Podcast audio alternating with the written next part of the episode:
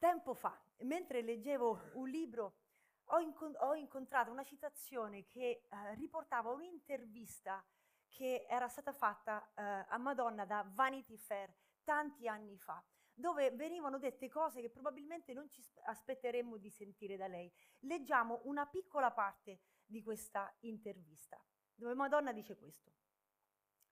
Tutta la mia volontà è sempre stata quella di sconfiggere un orribile senso di inadeguatezza.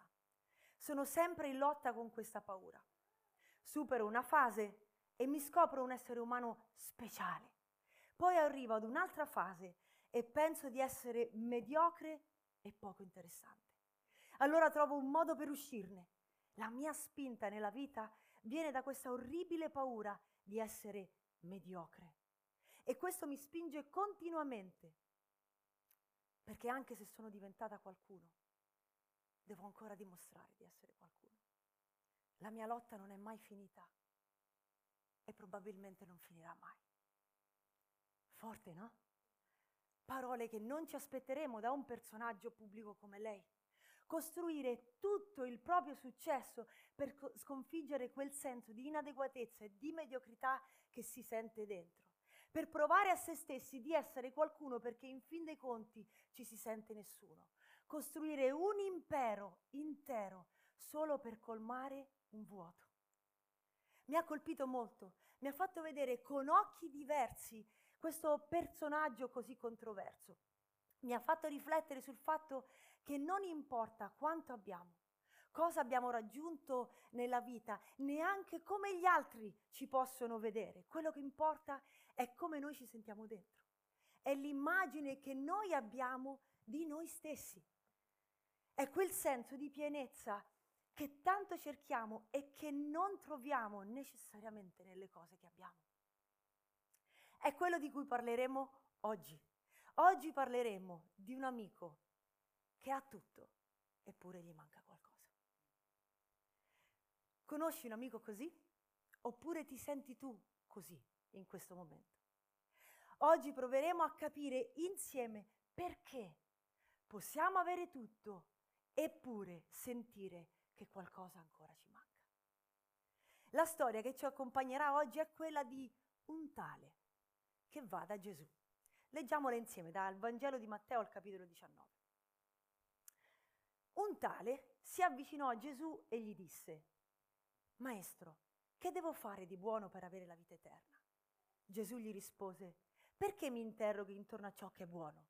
Uno solo è il buono, ma se vuoi entrare nella vita, osserva i comandamenti. Quali? gli chiese.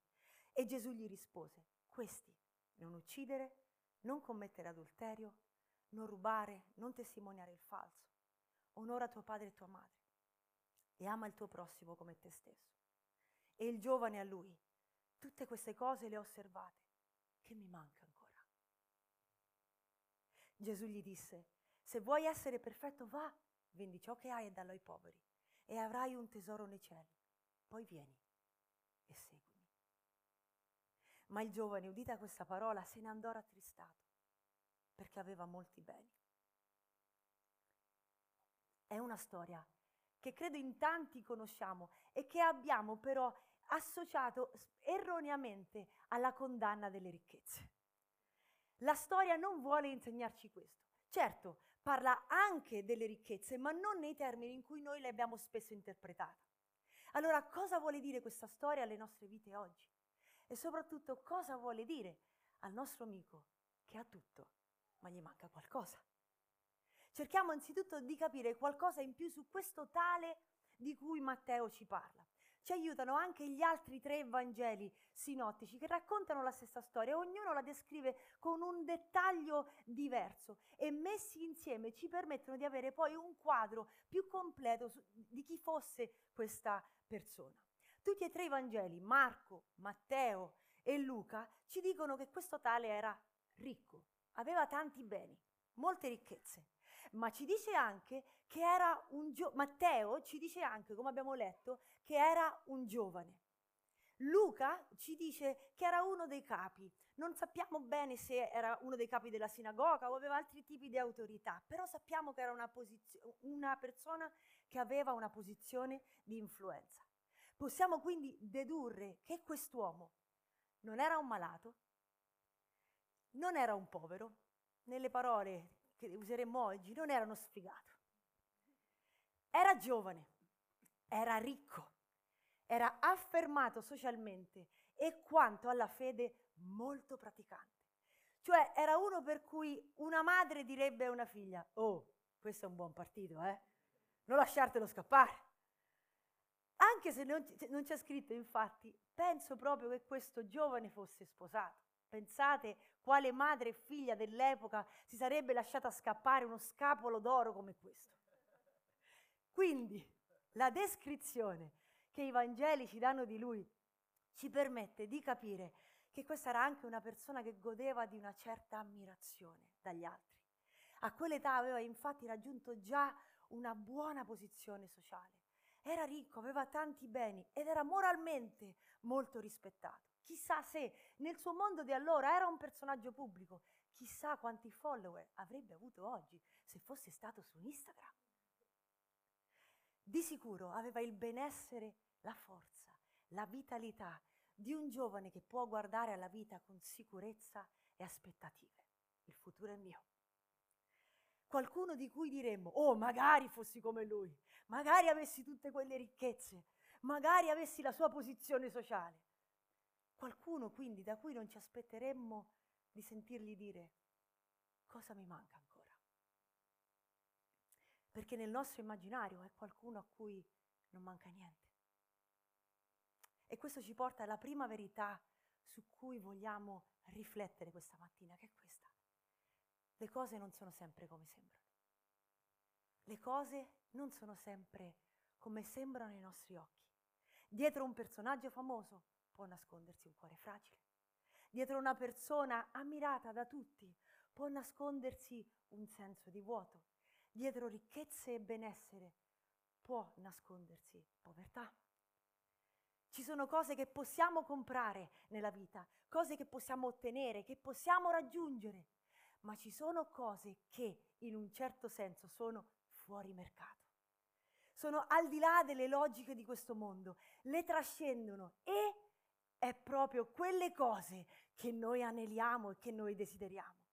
Siamo tutti alla ricerca di un bene più grande, di qualcosa di più. La prova è che anche quando raggiungiamo carriera o benessere in qualunque forma, sentiamo che qualcosa ancora ci manca. Aristotele stesso diceva questo. È chiaro che non è la ricchezza il bene da noi cercato, Essa infatti ha valore solo in quanto utile, cioè in funzione di qualcos'altro. Cioè Aristotele diceva, è chiaro che non stiamo cercando ricchezza, non è quello il bene che stiamo cercando e che non lo troviamo nella formula che la società spesso ci propone. Chiarisco una cosa, non sto dicendo in nessun modo che queste cose sono intrinsecamente sbagliate, assolutamente no. Sono valide, sono molto utili se sappiamo dargli però il giusto posto. Quello che sto dicendo è che tutti noi siamo alla ricerca di un bene più grande, di qualcosa che non è in vendita, qualcosa che non possiamo comprare, che trascende le logiche di questo mondo. Ed è questo qualcosa che spinse questo giovane ad andare da Gesù. Il Vangelo di, di Marco, nel descrivere questa scena, ci dà dei dettagli molto belli. Leggiamolo. Marco dice questo, mentre Gesù usciva per la via, un tale accorse e inginocchiatosi davanti a lui gli domandò, Maestro buono, che cosa devo fare per ereditare la vita eterna? Il modo in cui questo giovane, ci fa capire Marco, arrivò da Gesù fu tutt'altro che casuale è molto probabile che Gesù si stesse spostando da un posto all'altro. Perciò questo giovane voleva incontrarlo prima che Gesù andasse via. Per questo Marco ci dice che arrivò da lui correndo. E una volta arrivato si inginocchiò davanti a lui. parlandogli non come a un suo pari, ma come a qualcuno a cui lui riconosceva un'autorità e delle qualità che non erano solo terrene, qualcuno che lui sapeva essere al di sopra di se stesso. Ora, ricordiamoci chi era questo giovane, ricco, devoto, ammirato, rispettato. Perciò lui poteva avere accesso a tutti i migliori maestri dell'epoca e di sicuro lo, lo aveva già fatto. I migliori maestri del tempo erano a sua disposizione. A confronto, Gesù era solo il figlio di un falegname. Era qualcuno che non aveva un posto d'onore nell'elite di quel tempo. Eppure questo giovane corse da Gesù. E per un uomo ricco come lui, nella sua posizione, come abbiamo detto, inchinarsi, mostrava un enorme rispetto verso l'altro. Così come il correre indicava un'urgenza che lui non voleva perdere questo incontro. Vi racconto un, un aneddoto. Qualche giorno fa dovevo andare ad una visita medica e dovevo prendere il tram. Così esco all'orario che l'applicazione mi indica dicendomi a che ora sarebbe arrivato il tram.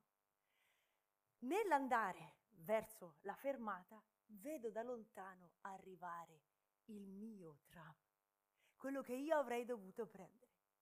Dentro di me capisco immediatamente che non ce l'avrei mai fatta a meno che non mi fossi messa a correre. Ora, avevo uno zaino con il computer dentro. Ero sistemata decentemente per, deve, per una che deve andare ad una visita medica e era pieno giorno. C'era pieno traffico, pieno di gente. Ma in quel momento la scelta per me è stata chiara. Mila, o la tua reputazione o l'appuntamento medico.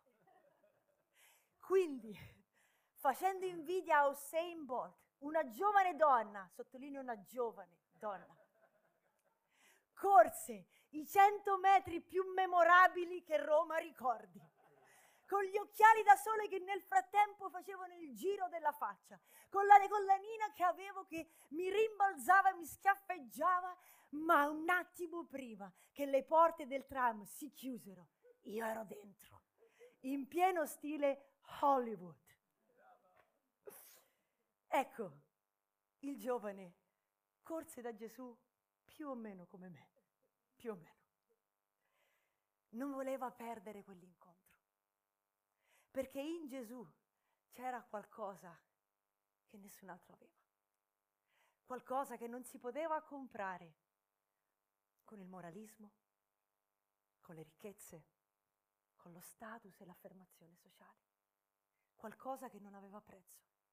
Era questo quello che quel giovane cercava, il senso della vita, ciò che la riempie, quello che la rende veramente piena e voleva viverla, voleva capire come poteva viverla bene, non solo alla luce del presente, ma alla luce della, dell'eternità.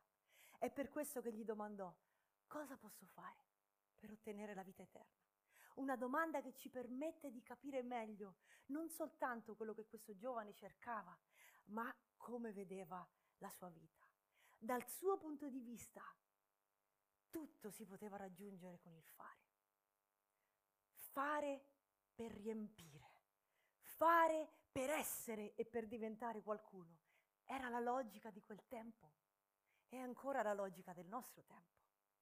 Per aiutarlo però a capire meglio su cosa questo giovane stesse basando la sua vita, su cosa la stesse costruendo, Gesù gli rispose con lo stesso linguaggio che questo giovane aveva, che gli era familiare. Se pensi, in altre parole, che quello che cerchi si possa ottenere con il fare, allora io ti dico, osserva i comandamenti. E il giovane gli chiese, quali? E Gesù gli indicò quelli che hanno a che fare con le relazioni umane. Non uccidere, non commettere adulterio, non mentire, eh, onora tuo padre e tua madre, non, mm, non rubare. Perché? Perché sono quelli che in un certo senso possono essere più misurabili e sono anche quelli con cui noi valutiamo se siamo delle brave persone. Non ho mai ucciso nessuno, non ho mai rubato. Il giovane rispose di averli sempre osservati. Ora ammesso e concesso che ci fosse davvero riuscito. Per sua stessa ammissione, però, poi aggiunse, cosa mi manca ancora? Cioè, pur avendo fatto tutto questo, pur avendo vissuto con alti principi morali, pur avendo ricchezze, essendomi affermato moral, ehm, socialmente, sento però che qualcosa ancora mi manca. Cosa mi manca ancora? È il potere delle domande che vengono dal cuore, quelle che funzionano come una bussola nella nostra vita per orientarci. Quando ci facciamo domande come queste, quando sperimentiamo dentro di noi luoghi di bisogno o di mancanza, contrariamente a quanto pensiamo, siamo nel posto migliore in cui potremmo essere. Harry Naun a questo proposito scrive questo in un suo libro. Ciò che va affermato è la validità delle domande, che non dipende dalla disponibilità di risposte, ma dalla capacità delle domande di aprirci a nuove prospettive e orizzonti. Dobbiamo permettere che tutte le esperienze quotidiane della vita, la gioia, la solitudine, la paura, l'ansia, l'insicurezza, il dubbio, l'ignoranza, il bisogno di affetto, di sostegno, di comprensione e il lungo grido d'amore siano riconosciuti come parte essenziale della ricerca spirituale. Quale domande ti stai facendo tu in questo momento? Non disprezzarle. Sono la bussola interiore verso la vera vita. Sono quello che ci fa capire su cosa la stiamo veramente costruendo. Sono quello che ci permette di fare spazio nel nostro cuore alla voce di Dio che ci vuole parlare. Cosa mi manca ancora? È il cuore di questa storia.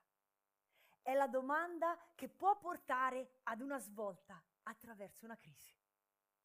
A quella domanda, infatti, ecco cosa rispose Gesù. Ci dice Marco, Gesù, guardatelo, l'amò e gli disse, una cosa ti manca, va, vendi tutto ciò che hai e dallo ai poveri e avrai un tesoro in cielo.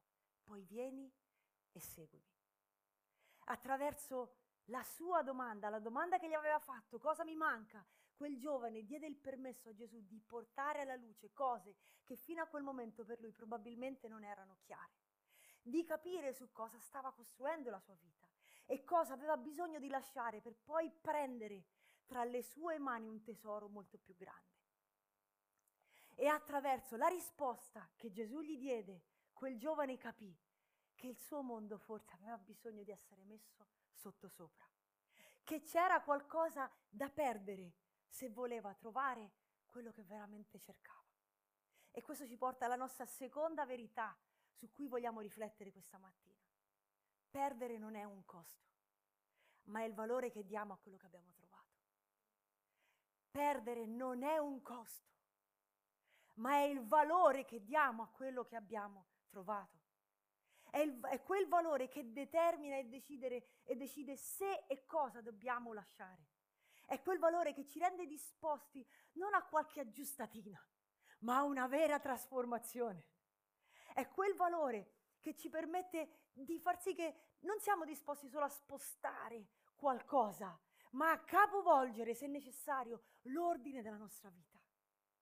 Il punto della storia, infatti, non è il vendere i propri beni, perché per quanto sia una cosa bellissima in sé, non ha alcun potere particolare. Il punto della storia è seguire Gesù. È essere definiti non dalle cose che ci affanniamo a cercare, ma dal suo amore. È riuscire a riconoscere quali cose hanno un tale potere sulla nostra vita da impedirci di fare questa scelta, che è la più importante che mai faremo.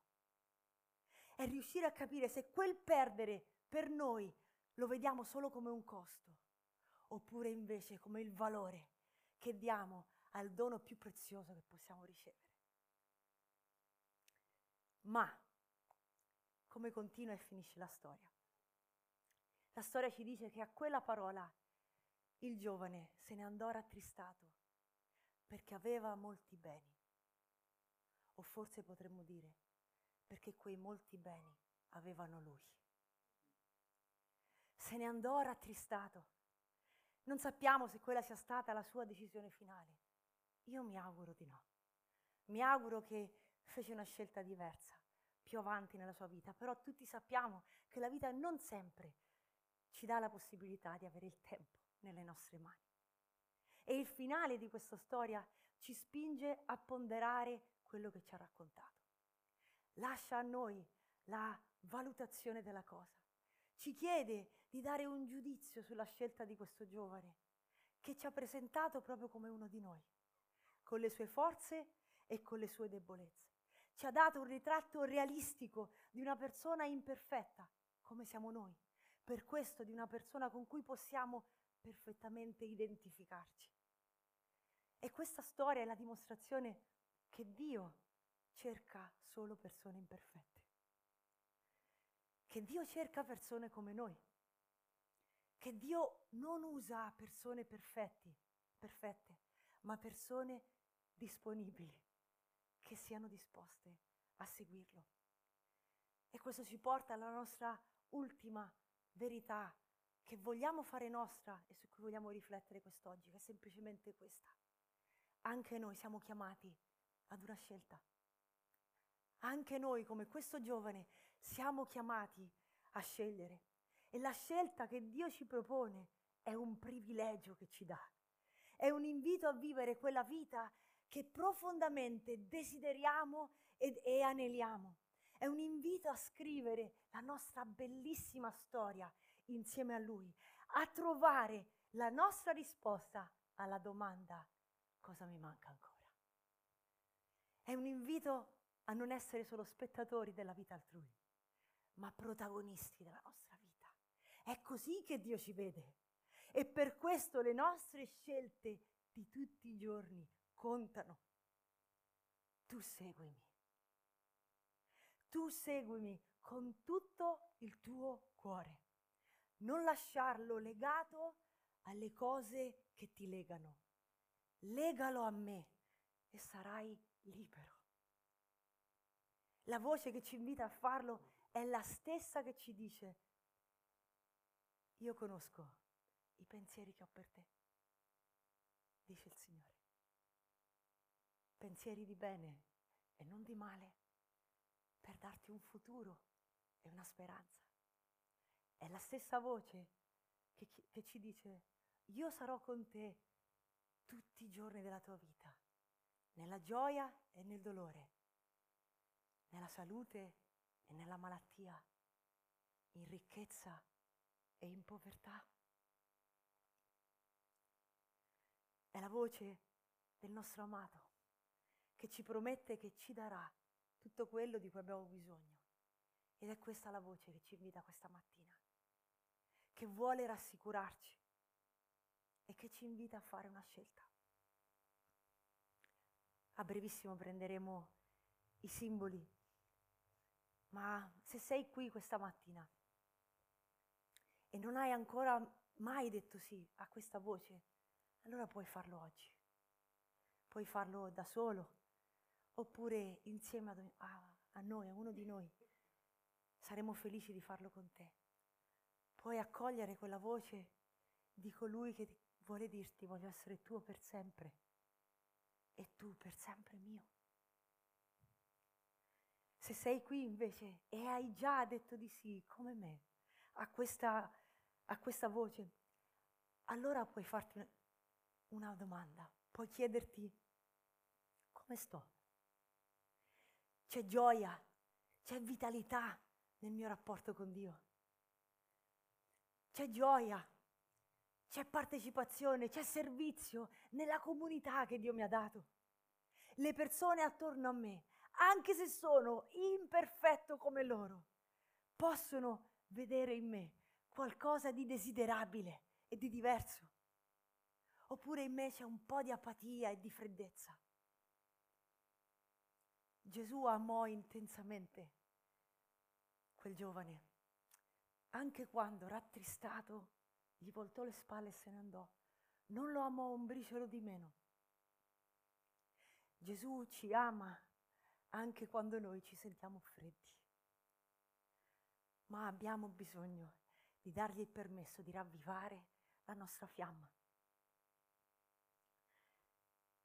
Lascia che Cristo questa mattina sia la risposta alla tua domanda, cosa mi manca?